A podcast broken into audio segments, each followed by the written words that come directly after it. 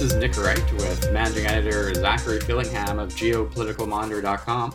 And today we're going to be talking about uh, Mexico US relations, in particular, uh, what appears to be uh, a new and ongoing trade war with Mexico. And this relates to an article on the website uh, that you can check out entitled Mexico A New Front in the Trump Trade War. So, Zac, tell us a little bit about uh, Donald Trump's recent announcement and what impacts it's likely to have.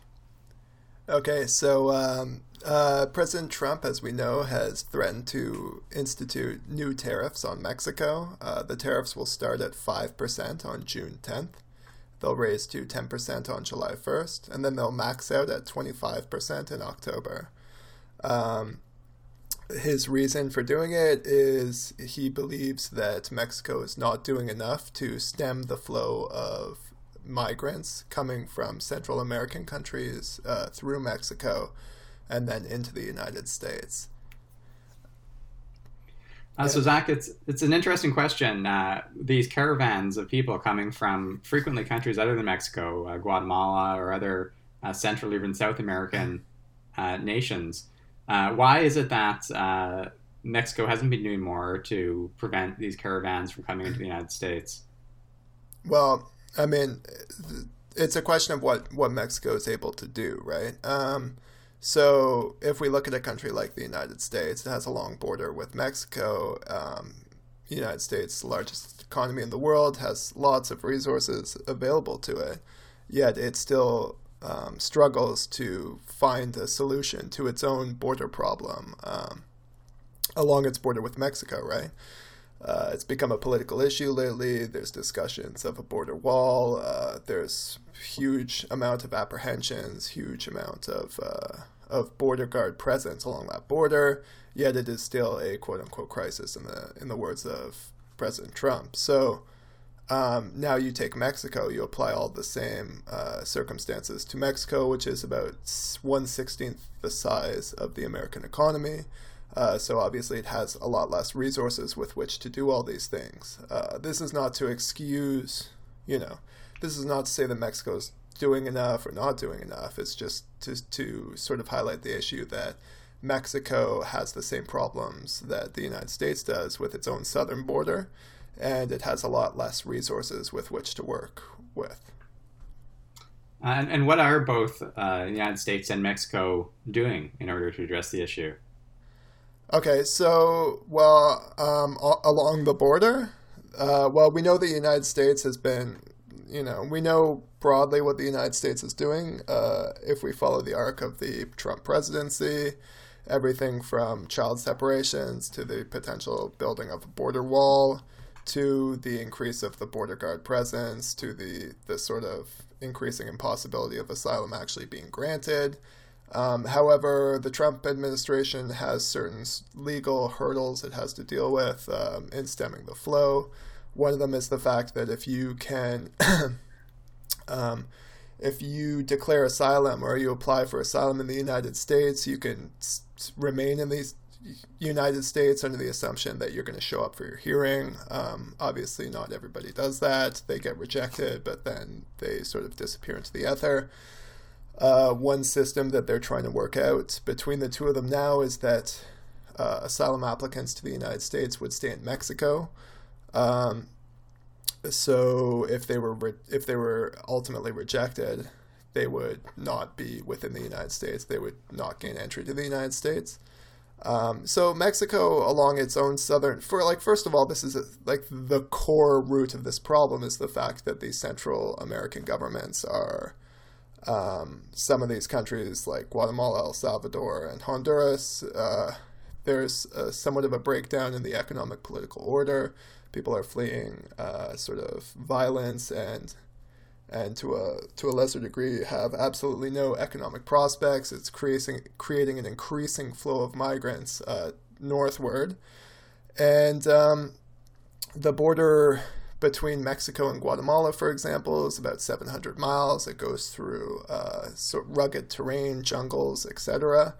Uh, so it's it's very hard to police. Uh, like I said before, Mexico doesn't necessarily have the resources with which to do it. Uh, you know, because one, you're either you're either building a huge wall, which is, as we we know from the American debate right now, it's an expensive proposition, or you are deploying a large amount of your security forces along the southern border, which is also an expensive proposition.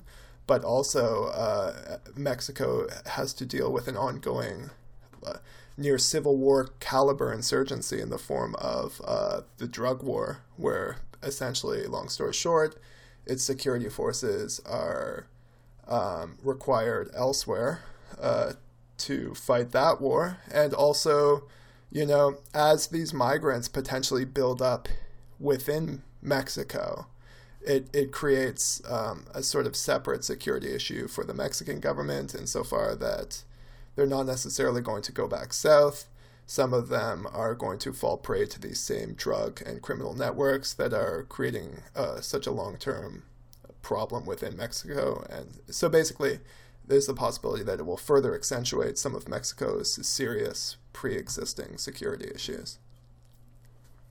And what's uh, what's Trump doing, uh, and is his plan likely to work? Okay, so basically, what Trump is doing is um, is uh, it's something new. It's exceptional. Um, basically, these tariffs are we're kind of becoming numb to the sort of sound bites of the Trump presidency tariffs here, tariffs there, tariffs everywhere. But to this point, the tariffs have all had some sort of, like, whether it's true or not, they've all had the logic that Trump is rectifying unfair trade practices. If you take, um, or national security. Um, so those are the two kind of exceptions in, in international trade law. He's not going through the actual adjudicators of international trade law like the World Trade Organization. He's making all the decisions himself, but he's still he's still clothing his decisions in the the, the language of of international trade law. So China is an un, unfair player. Um, you know, China is doing all these trade practices that give it an unfair advantage, so I'm going to slap on these tariffs. Canada, Canadian steel and aluminum is a national security uh, threat. okay, but so we're going to slap on these tariffs. This is um, sort of exceptional in the sense that you're trying to achieve a very specific political end. You want Mexico to change its immigration policy, and uh, to do so, you are welding, you're wielding your um, disproportionate economic leverage over that country. And in my opinion, in a bullying, in a way that could be considered bullying that country. So I think that um, this is it's really interesting uh, in a sort of historical perspective to look back on this because uh, when you think of international free trade, it's sort of conducted on the basis of a kind of mutual understanding that things like this wouldn't happen. Um, you know, you you allow another country to produce things that are essential to your economy because that country can do it more efficiently and produce cost benefits for you. But if you start to believe that the supply of said item could be um, stopped at any point for any political reason because this country, which is bigger than you, um, doesn't like something that you're doing politically, then you might sort of start to turn your back on the concept of free trade and produce things, uh, adopt a more autarkic stance or a self sustaining, uh, self contained trade or economy.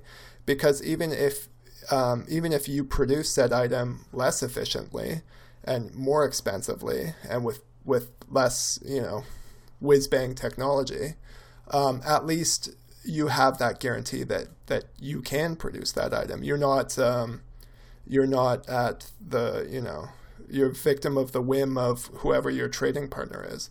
So I think that that's that's an interesting sort of broad, you know, long term consideration in all this. Another interesting consideration is that the tariffs are across the board. They're not um, they're not targeting any specific uh, export or import. They're they're on everything. So again, that's very um, extreme reaction. So uh, that's first part. To answer your second part of why he's doing this now, Um, basically, the, the problem at the U.S. border is um, is reaching ahead in terms of numbers. Uh, the number of apprehensions in April was uh, around 109,000, which is the highest number since 2007. I don't think that's a, I don't think that's so much uh, a reflection of policy failures on the U.S. or even I mean Mexican part. It, it could also just be a reflection of the the severity of the crisis from Central America, and the fact that you have um, much many more people fleeing from a much worse situation than existed before. Um, so why is he doing it now? There's that, and it's it's obviously as much of Trump's foreign policy. It it's definitely should be viewed through the lens of uh, domestic politics and uh, how how Trump wants to brand himself moving into 2020, or basically and maintain you, his brand. And do you think it will be effective?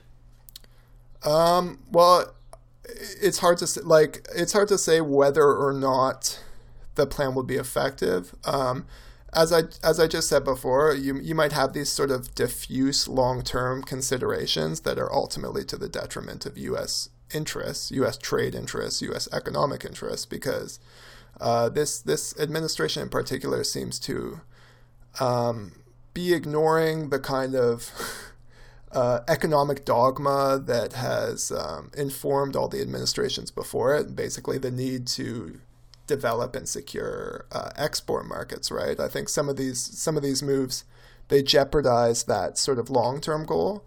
But um, in the short term, I think uh, Trump's approach definitely gets the attention of the the Mexican government. Um, it's bas- it's the last thing that President Obrador wants to deal with right now because he's been uh, very focused on his own domestic agenda.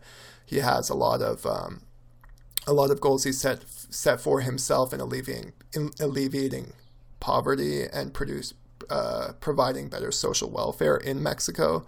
Obviously, Mexican presidents only get five five years with which to um, implement their agenda. They they cannot stand for reelection and uh, so so he needs right now he basically needs to oblige Trump out of out of his own economic necessity because these these tariffs can be potentially extremely damaging to the Mexican economy, but he still needs to walk a fine his own fine political line because he needs he needs to make sure that he doesn't appear too acquiescent to um, uh, acquiescent in the face of U.S. bullying uh, he has also sort of made his own political brand around uh, respect for the poor and respecting the human rights of Central American migrants moving through Mexico. So there's that too. Um, however, like I said, uh, like this, the stakes are so high for Obrador that he needs to do something. And even in the days following the Trump announcement, we're already seeing a series of uh, of sort of symbolic gestures from the Mexican authorities. Uh, we're seeing a, a, ramping up of raids along the Guatemala border, um, the detaining of migrants, and the breaking up of caravans, sort of ad hoc examples of it. Um, but like I said, um, it's it's it's always going to be a question of operational resources, right? So I think the political will is there in terms of the Mexican authorities, but but there's a question of of what they're able to do, right? So and the and the fact that these tariffs themselves will start to will start to impact the the resources available to the Mexican authorities. So so in in a bizarre sense, it's like um, Trump is is is harming. Like he might secure the political will, but his policy is also harming their capacity to do what he wants them to do. And um, I, I think that the, the, the challenges represented by that southern border um, are shouldn't be understated. I mean, like you, you can see the, the U.S. border is the same thing. It's it's a hard problem to solve. And has the U.S. government been clear on what specifically they want Mexico to do? No, I, I think that the, like if you were to sort of draft a playbook of Trumpian foreign policy, this would be in it. Uh, they haven't been clear, and I mean the good thing about that is it always allows for um, uh, an escape route for the Trump administration if if the the sort of uh, negative consequences become too too much, you know, like so there, there's always been a bit of try and see uh, with this administration. So you you put that out there. Um, obviously, the decision making seems to be very um, on the spot. You know, uh, because Trump Trump advisors are seldomly. Uh, uh, consulted about the, the policies that the president rules out. So I think in not being specific about what they want, they they allow themselves to pull out of it at any time, because um, the, there's the considerable economic stakes here, right? So. So, for example, if you start to see serious, uh, you know, serious problems in the stock market or more indications of a U.S. recession, then you could, for example, take uh, take these these um, these raids along the Guatemalan border as an indication that the Mexicans are being um, more serious about policing the border, and then you can cancel the tariffs. We've seen threats like this before. The, the Trump administration has threatened to close the southern border with Mexico before. That never happened. Um, on the other hand, if you start being specific about what you want and, and you set the, the bar too high, it puts puts you in a, a a bad position if the, the Mexicans refuse to oblige or um, ultimately are unable to to do what you want. So so I think they have they haven't been specific. Um, it's it's it's pretty much what they've they've been doing with all of these trade wars, but it's probably the better way to do it. If you have specific demands, it's better to, to deliver them behind closed doors because it eliminate some of the wider political dynamics uh, in democratic societies. So, what exactly are the political uh, and economic uh, stakes here? What will likely happen to the economy if these tariffs are implemented as uh, proposed? Well, I think the stakes are pretty high, and you can see it in the way that uh, Wall Street responds to the news. Uh, there's just like a barrage of negative takes and negative projections and um, op eds. Uh, so basically, it's it's kind of a different beast than the China trade war because in Mexico you have an economy that's that's highly integrated with the American economy, and that is the result of decades of free trade under NAFTA, right? So you have supply chains that are highly integrated between the two. You have um, in the manufacturing of one end product, like whether it's a car or an appliance, you have certain parts that travel several times across the border uh, for sort of compartmentalized assembly. Um, and if you implement across the board tariffs, obviously um, the production of an item will get dinged at every every point, right? That like the parts that go into it. So um, you have, uh, and also um, basically, basically, even the protectionists um, advocate the or the more protectionist-minded um, people, pundits, observers, experts, officials. They advocate for the development of a more regional economic bloc, right? Um, because obviously the U.S. economy needs to export somewhere.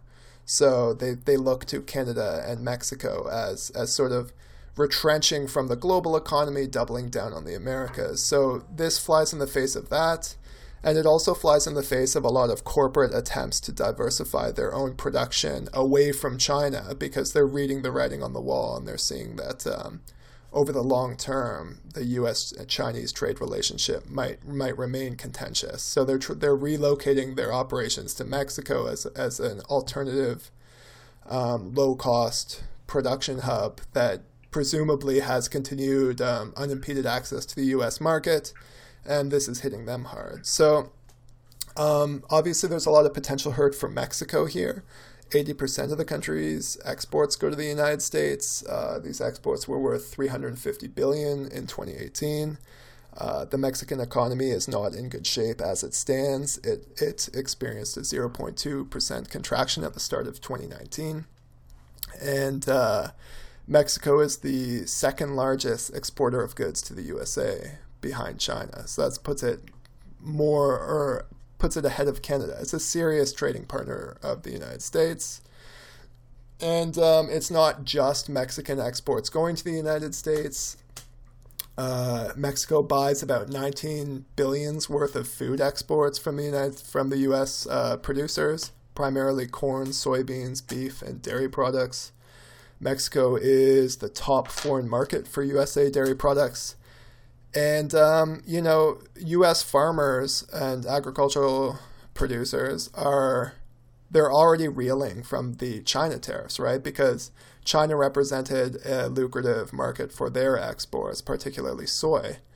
And um, so they're already suffering they um, they were under tariffs for both Mexico and Canada because of uh, reciprocal tariffs after the aluminum and steel tariffs, which were recently lifted. So they just got their access back to Mexico, and now it looks like it it will probably be. Um, restricted again uh, from expected uh, counter tariff from the Mexican government. So um, yeah, and finally another thing is that uh, I think that there's a, a, real potential for it to hurt the passage of the US Mexican Canada trade agreement, the successor to NAFTA, which was already running into a lot of problems. Basically, the agreement hasn't come into force yet, and it won't come into force until legislation is passed in all three countries. Um, so it's it's still tentative. So long as it, ha- it, so long as it doesn't come into force, we're still under NAFTA trade rules. Um, so uh, the Democrat-controlled Congress is trying to reopen negotiations. Uh, they ultimately have the power as whether it, it passes or does not in, in the House of Representatives. Obviously, this might throw up some roadblocks in Mexico uh, because it's it's just generally not a good look, right? Uh, you've based you've um, uh, you just the the ink hasn't dried on your North American Free Trade Agreement, which you yourself uh, as an administration negotiated, and you're already leveraging uh, unilateral tariffs on one of your supposed partners to achieve a direct political aim.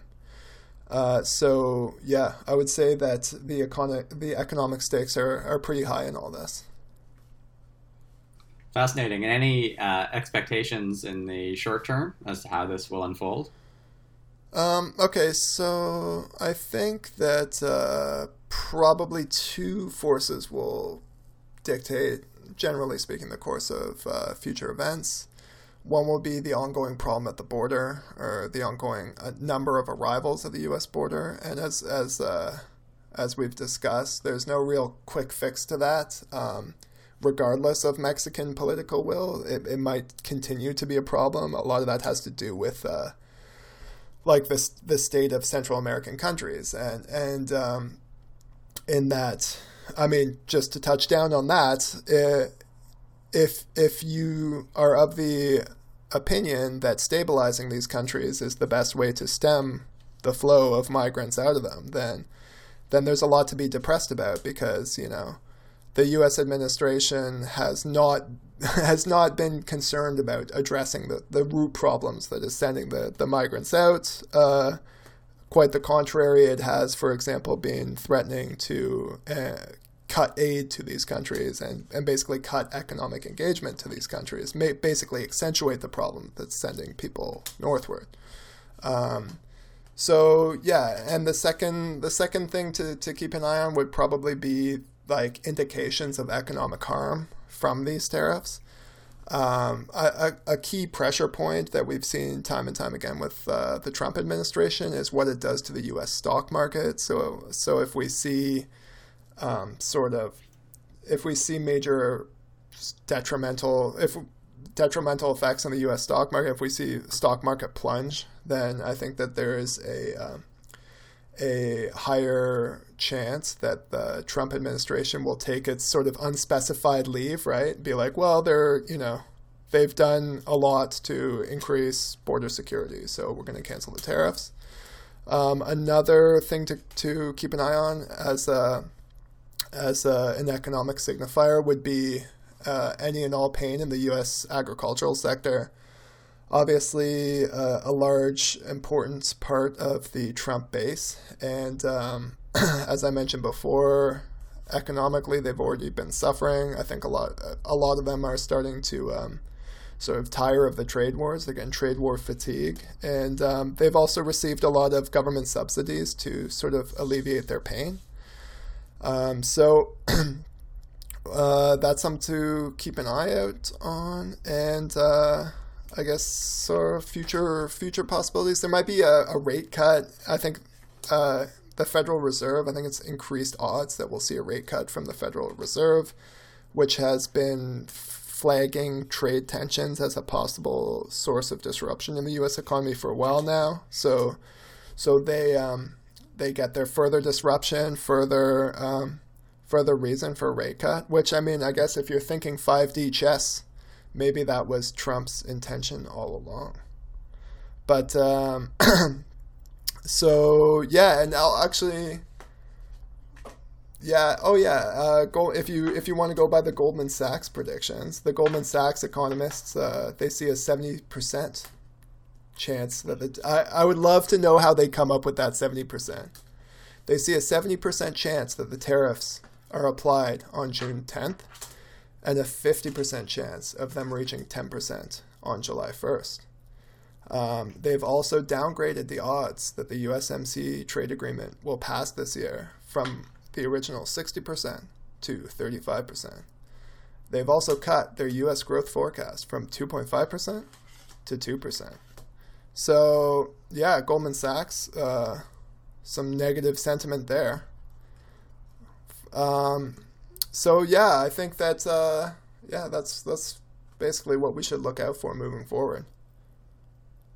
Fascinating. Well, thanks so much, Zac, uh, for this informative overview of uh, Mexican tariffs that the U.S. has uh, proposed to implement. Uh, to our listeners, you can check out the article on the website. Again, it's Mexico, a new front in the Trump trade war. And you can visit that article at geopoliticalmonitor.com. So thank you all for listening and talk to you next time.